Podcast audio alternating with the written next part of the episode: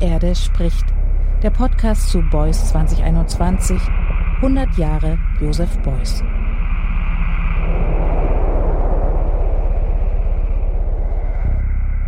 Beuys befasste sich über Jahrzehnte mit der Frage der Demokratie. Demokratie verstand er allerdings eher als eine ethisch begründete Handlungsweise, denn als eine Regierungsform. Er sah die Notwendigkeit, Demokratie als eine Übung aufzufassen. Demokratie als eine auf die Kreativität, Intelligenz, Partizipation und Kommunikation aller Menschen setzende Einstellung zu begreifen. Als eine Aufgabe, als eine Lebensart, als eine Art zu leben. Dazu entwickelte er innerhalb der Kunst verschiedene radikaldemokratische Modelle, die durchaus einen realpolitischen Anspruch hatten. Als Mitbegründer der Deutschen Studentenpartei und Gründungsmitglied bei den Grünen, aber eben auch als parteiloser Spitzenkandidat bei den Bundestagswahlen für die Aktionsgemeinschaft unabhängiger Deutscher, einer vom Verfassungsschutz beobachteten rechtsnationalistischen Partei mit ökologischer Ausrichtung, die sich um eine Nähe zu den Alternativbewegungen bemühte. Beuys handelte zu einem Zeitpunkt, als weite Kreise in der bundesrepublikanischen Gesellschaft, allen voran die Studentinnen und Studenten, sich gegen die Remilitarisierung des Landes stellten, gegen die Einschränkung von Presse-, Meinungs- und Bewegungsfreiheit oder gegen die sogenannte Brotgelehrsamkeit in der Bildung. Mit seiner Vorstellung, eine bessere Gesellschaft von der Kunst her zu imaginieren, steht Beuys in der Tradition der Dadaisten, der Surrealisten und der Situationisten. Sein Mitmischen auf realpolitischen Bühnen wirft aber die Frage auf, ob er dann nicht auch in realpolitischen Traditionen einzuordnen sei. Und damit herzlich willkommen zu dieser Folge die Erde spricht, dem Podcast zu Beuys 2021 100 Jahre Josef Beuys. Ich bin Annegret Richter und ich freue mich sehr, dass Sie wieder zuhören. In dieser Folge spricht die Schriftstellerin und Journalistin Fatma Eidemir mit Leila Jenirze und Fabian Bechtle über die Frage, wie Künstlerinnen und Künstler heute den offensichtlichen Schwachstellen unserer Demokratie entgegenwirken können, ohne in die gängigen Muster antimoderner Mythen zu verfallen. Sie setzen sich mit dem Politikbegriff von Beuys auseinander, der von einer Verfilzung der Macht des Staates mit der Macht des Geldes sprach und überlegen gemeinsam, weshalb vielerorts eine Nähe zwischen Beuys Begriff der Scheindemokratie und der Rhetorik der gegenwärtigen Querdenkerbewegung thematisiert wird. Und damit wünsche ich Ihnen ein anregendes Hörerlebnis mit Fatma Eidemir, Laila Jenirze und Fabian Bechtle. Scheindemokratie, soziale Plastik, radikale Demokratisierung der Gesellschaft. Das sind Assoziationen, die ich mit dem Künstler Josef Beuys verbinde. Ich bin Fatma Eidemir und ich darf mich im Rahmen des Beuys-Jahrs Beuys 2021 mit zwei Gästen unterhalten, und zwar zum Thema Scheindemokratie überall, die Kunst und ihr Verhältnis zur Machtkritik. Wir wollen darüber sprechen und nachdenken, wie wir als Künstlerinnen dazu beitragen können, dass unsere Gesellschaft demokratischer wird. Eigentlich ja genau das, was sich auch Joseph Beuys mit seiner Kunst zum Ziel gesetzt hatte, unter anderem, aber eben mit ganz anderen Mitteln, in einer anderen Zeit und äh, mit ganz anderen Positionen zu Demokratie und Kunst. Zu Gast habe ich hier zum einen Leila Yenilse. Sie ist Künstlerin, Regisseurin, Autorin und auch als Musikerin unter dem Namen Rosacea bekannt. Herzlich willkommen, Leila. Schön, dass du da bist. Ja, hallo. Schön hier zu sein. Zum anderen habe ich zu Gast Fabian Bechtle. Er ist Künstler und Co-Gründer des Forum Demokratische Kultur und zeitgenössische Kunst. Herzlich willkommen, Fabian. Ich freue mich, dass du da bist. Ja, hallo, danke für die Einladung. Vielleicht fangen wir einfach direkt bei der zentralen Frage an, wie es eben, wie steht es um das Verhältnis zwischen Kunst und Machtkritik? Äh, Leila, in deinen Hörspielen und Installationen beschäftigst du dich ja mit sehr vielfältigen Themen und Motiven. Aber wenn es so einen roten Faden gibt, der sich durch dein Werk zieht, würde ich sagen, ist das, ähm, könnte das Widerstand sein. Die verschiedenen Formen von äh, Widerstand, die verschiedenen Ausprägungen. Und wenn wir jetzt Machtkritik als Infragestellen von Machtverhältnissen verstehen, also aus einer emanzipatorischen Perspektive, dann ist ja eben das auch eine Form von Widerstand, ob jetzt gegen patriarchale Strukturen, gegen faschistische Regime oder gegen die kapitalistische Ausbeutung. Aber wenn wir jetzt mal über so Inhalt und Thema deines Werks hinausgehen, ähm, wie würdest du sagen, hängen Machtkritik und deine künstlerische Praxis konkret zusammen, Leila? Ja, ganz praktisch. Ich habe das Gefühl, also ich arbeite sehr viel kollaborativ und mit Menschen zusammen. Und da habe ich eigentlich schon so eine Art Moment, wo halt Beziehungen entstehen. Und ich denke, dass da schon auch so Machtverhältnisse greifen. Also das ist irgendwie was anderes, wenn ich alleine bin mit meiner Kunst. Auch da gibt es sehr viele Beziehungen. Das ist auch ein sehr komplexes Verhältnis. Aber da bin ich erstmal alleine und drück mich aus und mach, was ich will. Aber sobald ich dann mit Menschen zusammenkomme und wir sind eine kleine Gruppe, dann ähm, entstehen nochmal ganz andere Fragen, nämlich nicht einfach nur, was und wie möchte ich mich ausdrücken, sondern auch, wie arbeiten wir zusammen, wie wollen wir uns organisieren. Also ich habe jetzt vor kurzem ein Live-Hörspiel gemacht mit äh, Maslum Negis, Janos Amike und Zimmer Hussein zusammen. Und ähm, da habe ich äh, die Regie und Komposition übernommen. Maslum Negis war der Autor des Stücks und Janus Samike und Zimmer Hussein haben performt. Und das sind so ziemlich konkrete Rollen in unserer kleinen Welt. Und ich habe da aber auch gemerkt bei der Zusammenarbeit, dass es weniger darum geht, dass jetzt jeder irgendwie so seine Rolle bedient, sondern eher einen Raum zu schaffen, in dem wir uns treffen können.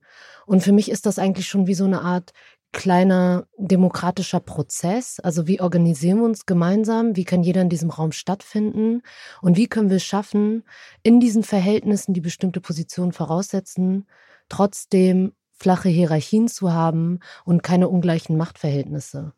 Und ähm, ich glaube, das ist so etwas, wo sich schon so in der ganz einfachen künstlerischen Praxis für mich so unglaublich viele ja, Probleme, aber auch Herausforderungen und Möglichkeitsräume ergeben. Und äh, das fängt für mich immer so im ganz Kleinen an und nicht erst in so einer makropolitischen Ebene. Und das war wieder ein sehr gutes Beispiel in der Praxis, also wie man das schaffen kann. Fabian, du bist ja, wie eben erwähnt, auch schon Mitgründer des Forum Demokratische Kultur und zeitgenössische Kunst. Ihr macht unterschiedliche Diskursformate, ähm, publiziert Debattenbeiträge und versteht Kunst und die Debatten um sie als Indikator dafür, wie es um unsere Demokratie steht. Jetzt auch auf unser Thema bezogen, Joseph Beuys hat sich ja ebenfalls auch mit dem Thema Demokratie beschäftigt als Künstler. Er war zum Beispiel Befürworter der direkten Demokratie. Er hat mehrmals äh, für politische Parteien kandidiert und er sprach ähm, von der, Zitat, Scheindemokratie zur Verschleierung der Macht des Geldes, Zitat Ende. Wie würdest du denn diesen Scheindemokratie-Begriff von Beuys einordnen, Fabian? Wie ist er zu lesen? Naja, das Zitat, was du jetzt gebracht hast, ist eigentlich, ähm, würde ich sagen, beschreibt ähm, schon ziemlich genau, wo es hingeht und die Stoßrichtung dessen, was äh, Beuys Gesellschaftskritik eigentlich ausmacht. Nämlich, es ist eigentlich keine Gesellschaftskritik. Es hat, ähm, es wirkt eher ja, verschwörungstheoretisch. Es geht davon aus, dass es irgendeine Elite gäbe, die Banken, die Konzerne, die im Bande mit der Politik äh, ja ihre Interessen durchdrücken. Und ähm, ja, das ist einerseits dieser Verschwörungsglaube, der auch eine halt antisemitische Konnotation natürlich hat. Und es ist halt ein sehr dichotomes, ja, Bild von Gesellschaft, also was man in ganz vielen anderen Bereichen auch sieht, die da oben, die da unten, die Mächtigen, die Ausgebeuteten und so weiter. Und im Endeffekt sind es eigentlich alles Slogans, die man in jedem politisch-populistischen Programm eigentlich immer wiederfinden kann. Und wenn wir auf Beuys Demokratieverständnis gucken, dann glaube ich, muss man erstmal sehen, was eigentlich sein Verhältnis äh, zur zum Beispiel parlamentarischen Demokratie ist oder auch in diesem Ost-West-Konflikt damals, also sein Verhältnis zum Kommunismus.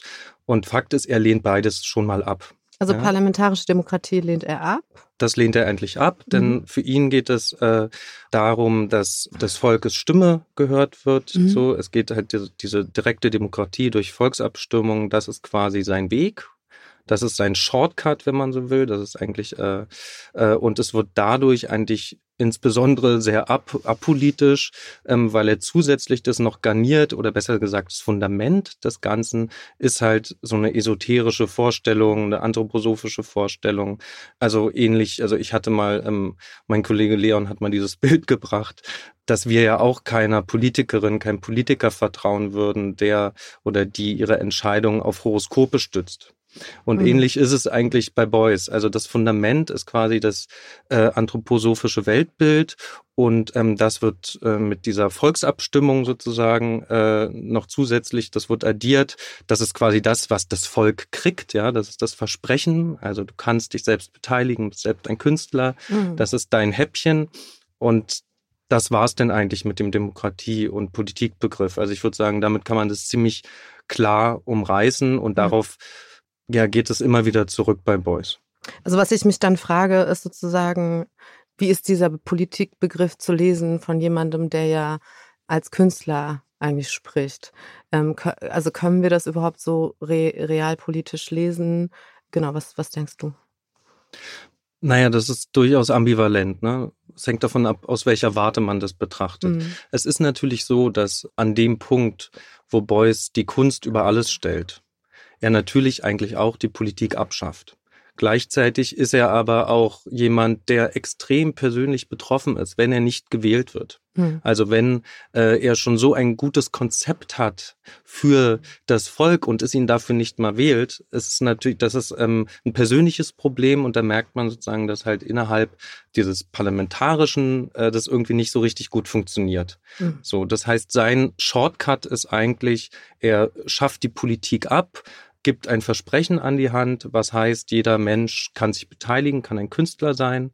Und das ist eigentlich sozusagen, ähm, und deshalb ist, glaube ich, diese Idee, ihn quasi politisch zu bewerten, äh, nicht unbedingt zielführend, um genau zu verstehen, wo er hin will. Mhm. Aber es hat natürlich konkrete politische Auswirkungen. Also was bedeutet es, wenn also nehmen wir mal an, er würde gewählt, also er wäre gewählt worden. Ähm, was würde das bedeuten, wenn plötzlich ein Mensch, der eigentlich seine gesamte ähm, Identität auf Lügen und Mythen aufbaut, der von Erdgeistern spricht und so. Also was würde das sozusagen für eine konkrete Politik bedeuten? Ich muss gerade an eine Situation denken, die mir meine Mutter erzählt hat vor kurzem, ähm, wo die Vorarbeiterin, also sie arbeitet ähm, als Reinigungskraft in einem äh, Fotoentwicklungslabor Firma und ähm, die Vorarbeiterin wollte deren Stunden kürzen und ähm, sie hat dann ihre Stimme benutzt und ihr gesagt, dass das nicht in Ordnung sei, weil ähm, sie genauso viel wie vorher gearbeitet haben und die Arbeit auch nötig ist. Es gab keinen Grund, die Stunden zu kürzen. Sie hat sich halt so eingesetzt für die Frauen und danach ähm, wurden die Stunden nicht gekürzt. Als sie mir das erzählt hat, war ich sehr stolz auf sie. Aber ich habe auch gedacht, das ist auch so ein politischer Moment gewesen. Mhm. Also da war so ein Missstand. Es gibt diese Gruppe von Frauen und sie hat sich dann irgendwie für die eingesetzt und es hat etwas bewirkt. Es gab ein Resultat. Und bei Beuys stelle ich das so ein bisschen in Frage, weil ich mir denke, oder wenn er so einen Satz sagt, dann weiß ich erstmal gar nicht so richtig, für wen er sich einsetzt. Und dann weiß ich aber auch nicht, für wen das dann Auswirkungen hat und ob er das dann noch wirklich so meint. Weil für mich kommt es immer eher wie so eine Art, ja, es ist symbolisch und es ist eigentlich eher ästhetisch. Es ist wie so eine Phrase im Raum. Deswegen finde ich auch, dass er so als politische Figur eigentlich total überschätzt wird. Also irgendwie lese ich ihn viel mehr als Künstler als jetzt als politische Figur, aber ich stimme dir zu, weil mhm. wenn er in so einem realpolitischen Raum funktioniert, dann ja. ist das ja trotzdem auch ein politischer Prozess. Mir fällt es halt so ein bisschen schwer, äh, beides. Ne? Also ich, mir fällt das schwer, das äh, so realpolitisch natürlich zu lesen, was er sagt, weil dafür ist es zu vage und zu absurd auch teilweise. Und auf der anderen Seite aber zu sagen, ja, das ist nur Kunst, der nimmt das alles hops, das ist alles nicht so, ähm, das kann man nicht so eins zu eins nehmen, weil sich ja alles total vermischt. Also äh, die, die, die, das Gespräch über Politik und Gesellschaft ist ja Teil seiner Kunst und er kandidiert ja für politische Parteien und ist ja auch aktiv. Naja, also man, ähm, Trump hat man auch nicht zugetraut, dass der Politik kann. Ja. Ja, aber er hat sich sozusagen äh, über sein Volk legitimiert gefühlt, äh, gewisse Sachen auch realpolitisch zu tun. Hm. Also populistische Forderungen wurden in Realpolitik übersetzt. Hm. Und der einzige Unterschied vielleicht äh, zu Beuys besteht darin, dass Beuys an dem Punkt, äh, wo zum Beispiel die Grünen ja als politische Partei, wie er sagt, politikfähig geworden sind, An dem Punkt hat er sich sozusagen mental verabschiedet. Da war er dann draußen, weil das war ihm dann nichts mehr. Hm, das macht keinen Spaß mehr. Ja. Irgendwie verständlich. So, auch. und noch, weil, und noch was zu dem konkreten, ähm, also es gibt ja viele Beispiele, wo er sich ganz konkret auch politisch äußert. Ähm, ich würde sagen, am prominentesten ist sein sehr ausgeprägter Anti-Amerikanismus, der auch in seinem Umfeld ein starker Ausdruck des Zeitgeistes war und ähm, wo es einfach kein Problem war. Also es gibt diesen wirklich sehr schlechten äh, Schlager-Pop-Song äh, Sonne statt Reagan. Und da gibt es so Zeilen wie äh, Reagan will den Endsieg und so. Und das wird quasi in so einer ähm, und diese äh, ja, kann man, es sind ja nicht nur populistische Thesen, sondern es sind halt Relativierungen von Nazi-Verbrechen so. Das ist quasi Teil natürlich seiner politischen Agenda, die er sozusagen über populäre Kanäle wie jetzt über irgendeinen äh, Schlager äh, Sendung oder so in die Welt äh, trägt. Und ähm, insofern ist die Frage mit dem, was für einen Einfluss das auf Leute hat, das kann man vielleicht nicht genau sagen, aber es ist auf jeden Fall, es es ist in der Welt, es ist als Meinung in der Welt, es ist als Ausdruck des Zeitgeists in der Welt, mit all seinen problematischen Nebenaspekten und Hauptaspekten. Lena, ich würde gerne genau nochmal auf deine Kunst zu sprechen kommen. Und zwar, wir haben ja vorhin ganz kurz über ähm, dein Live-Hörspiel Helix gesprochen, was äh, du vor kurzem am Kampnagel in Hamburg performt hast. Ähm, die Performance wurde live gestreamt und die Performance basiert auf einem Text von Maslum Nergis, der sich mit der Geschichte von einer jungen Britin befasst, die äh, sich dem kurdischen Widerstand gegen den islamischen Staat angeschlossen hat. Das Erforschen von Biografien von politischen Aktivistinnen bzw. Widerstandskämpferinnen ist ja auch etwas, dem man in deinem Werk immer wieder begegnet. Ich wollte dich gerne fragen, was hat dich konkret gereizt an der Geschichte dieser Frau, die aus einem weit entfernten Land aus wahrscheinlich sicheren Lebensverhältnissen aufgebrochen ist, das aufgegeben hat, um in den Krieg gegen den Dschihadismus zu ziehen. Ja, ich glaube, ich war einfach fasziniert davon, wie äh, gegensätzlich Wege verlaufen können. Also dass ich halt aus Kurdistan nach Deutschland gekommen bin, um hier in Sicherheit zu leben. Und sie geht die Route halt andersrum. Es geht um Anna Campbell, es war eine junge Briten, eine Klempnerin, die sich, also die schon immer aktivistisch war und irgendwann entschlossen hat, sich ähm, der kurdischen Freiheitsbewegung anzuschließen. Genau, und ich glaube, ich habe mir einfach sehr viele Fragen gestellt, was was passiert oder was sind die Umstände, die irgendwie eine Richtung bestimmen. Und ähm, ja, und ich dachte irgendwie, ich habe so diese Pfeile gesehen, die einfach in entgegengesetzte Richtung äh, schießen. Und das fand ich interessant, weil ich auch dachte, es gibt natürlich die Parallelen zwischen uns, aber manchmal denke ich so, das Einzige, was Anna Campbell und ich miteinander zu tun haben, war, dass wir in unserer Jugend in der Antifa waren. Mhm. Also es gibt diese äh, Gemeinsamkeiten und es gibt sie auch nicht. Und ich glaube, das hat mich interessiert. Mhm. Und jetzt ganz konkret auch ähm, bei dem äh, Text, den Maslum Neges geschrieben hat, ähm, da geht es eigentlich um die Unmöglichkeit einer Kommunikation. Also es gibt zwei Figuren. Die eine ist ähm, Anna und die andere ist eine Freundin von Anna, die quasi zurückgeblieben ist in Europa. Und sie schreibt Anna Briefe, während Anna quasi im Wir an die Gesellschaft spricht. Mhm. Und das waren auch wirklich Interviews, die wir transkribiert haben von Anna Campbell aus ihrem ah, okay. Tagebuch. Mhm. Oder nicht Interviews, sondern Tagebucheinträge. Und ähm, wo es das Ich sozusagen gar nicht mehr gibt, sondern genau. in so einem Wir gesprochen wird. Mhm. Ja, und das fanden wir irgendwie interessant, ähm, wie, wie unmöglich diese Kommunikation zwischen diesen beiden Figuren ist, während die Freundin halt quasi noch im Ich an Anna spricht, ähm, Anna aber nur noch an einem Wir mhm. ähm, zur Welt Fabian, du hast ja mit dem Künstler Leon Kahane zusammen diese sehr interessante Serie von Videovorträgen gemacht im Auftrag des Weserburg Museums für moderne Kunst in Bremen. Die Reihe heißt Antimoderne Kontinuitäten kann man sich als Videos auch anschauen, wer das möchte. Gibt es auch in Textform zu lesen. Ja, es sind viertelstündige Frontalvorträge. Genau. Ja, die sind, aber da, sind, da ist so ein äh, fancy pinker Hintergrund und eine geschälte Kartoffel. Also es, es ist schon so, ist ein bisschen netter gemacht als frontal. Und ich glaube, ihr kommt auch, es, das sind auch so verschiedene Kameraeinstellungen. Ihr schwebt so ein bisschen, oder vielleicht habe ich mir das auch nur eingebildet. Aber, Wenn man das lange guckt, dann wirken wir, als ob wir schweben würden. Ja, ja und geschält würdet. Einen Vortrag ähm, aus der Reihe fand ich spannend mit dem Titel Traditionslinien der deutschen Kunst. Ähm, darin geht es grob darum, wie Kunst und Kultur in Deutschland schon immer auch als ähm, Basis für eine nationale und völkische Identität gedacht wurde. Also auch schon vor dem Nationalsozialismus und wie sich dieses Kunstverständnis teilweise heute noch bemerkbar macht.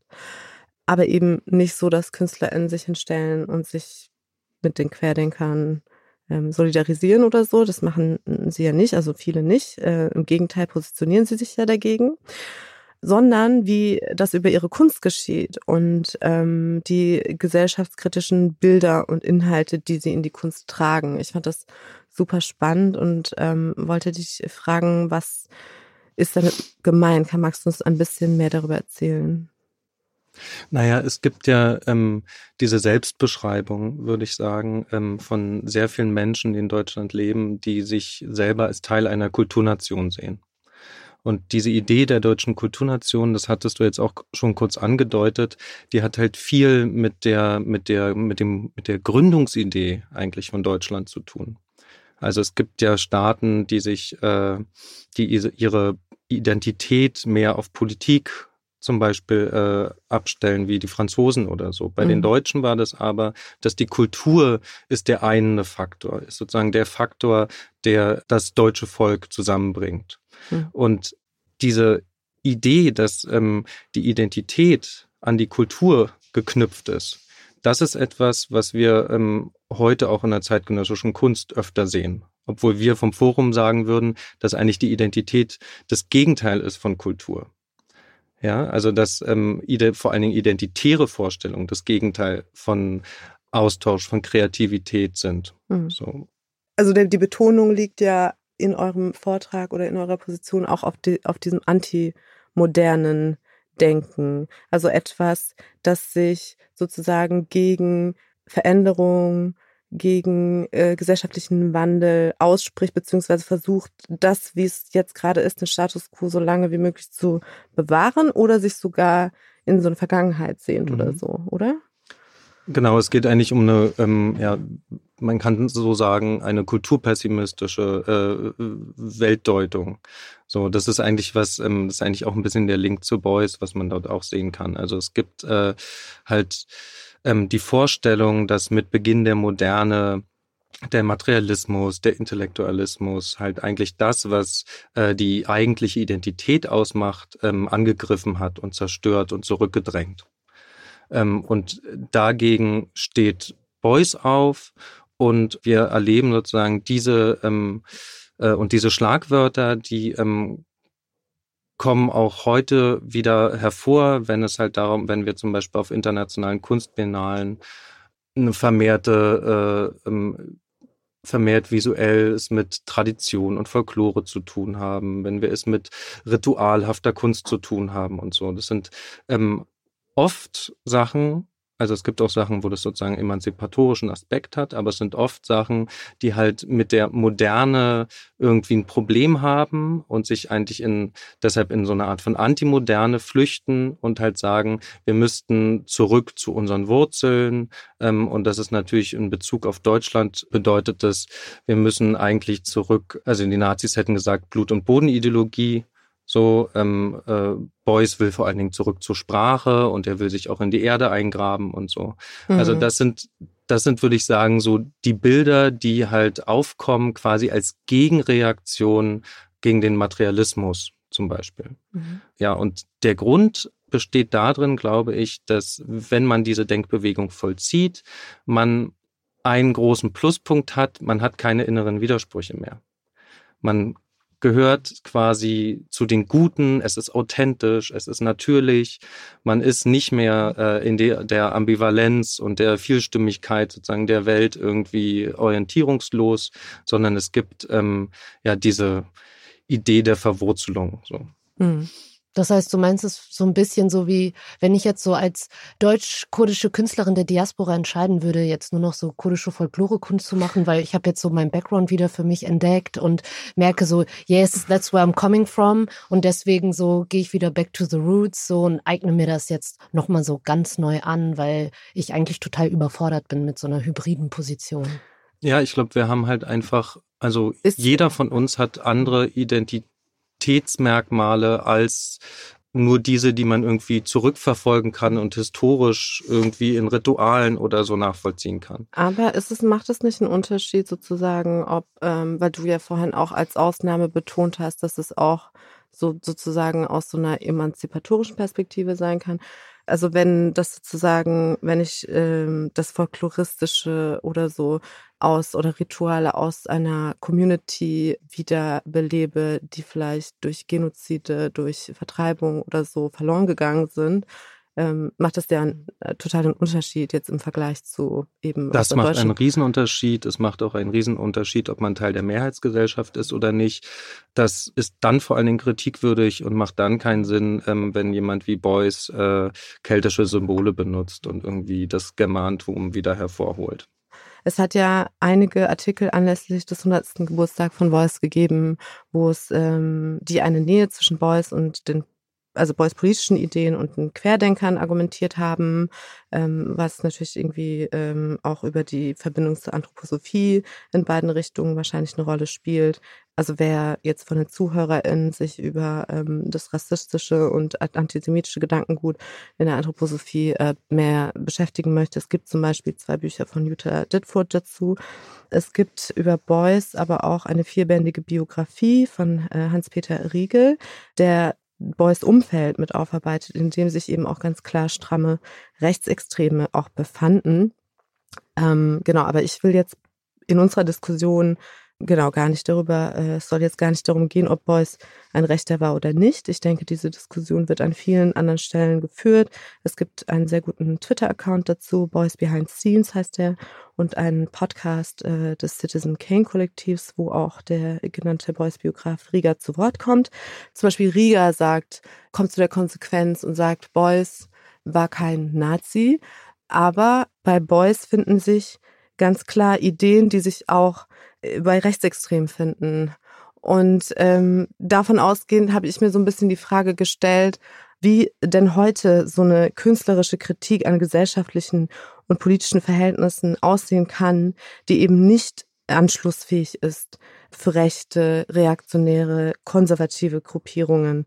Also das, was wir, also diese Parallele mit äh, diesen Protesten, äh, Covid-19, diese Querfrontdemonstrationen und äh, vielleicht auch Gründungsphase Grünen oder so.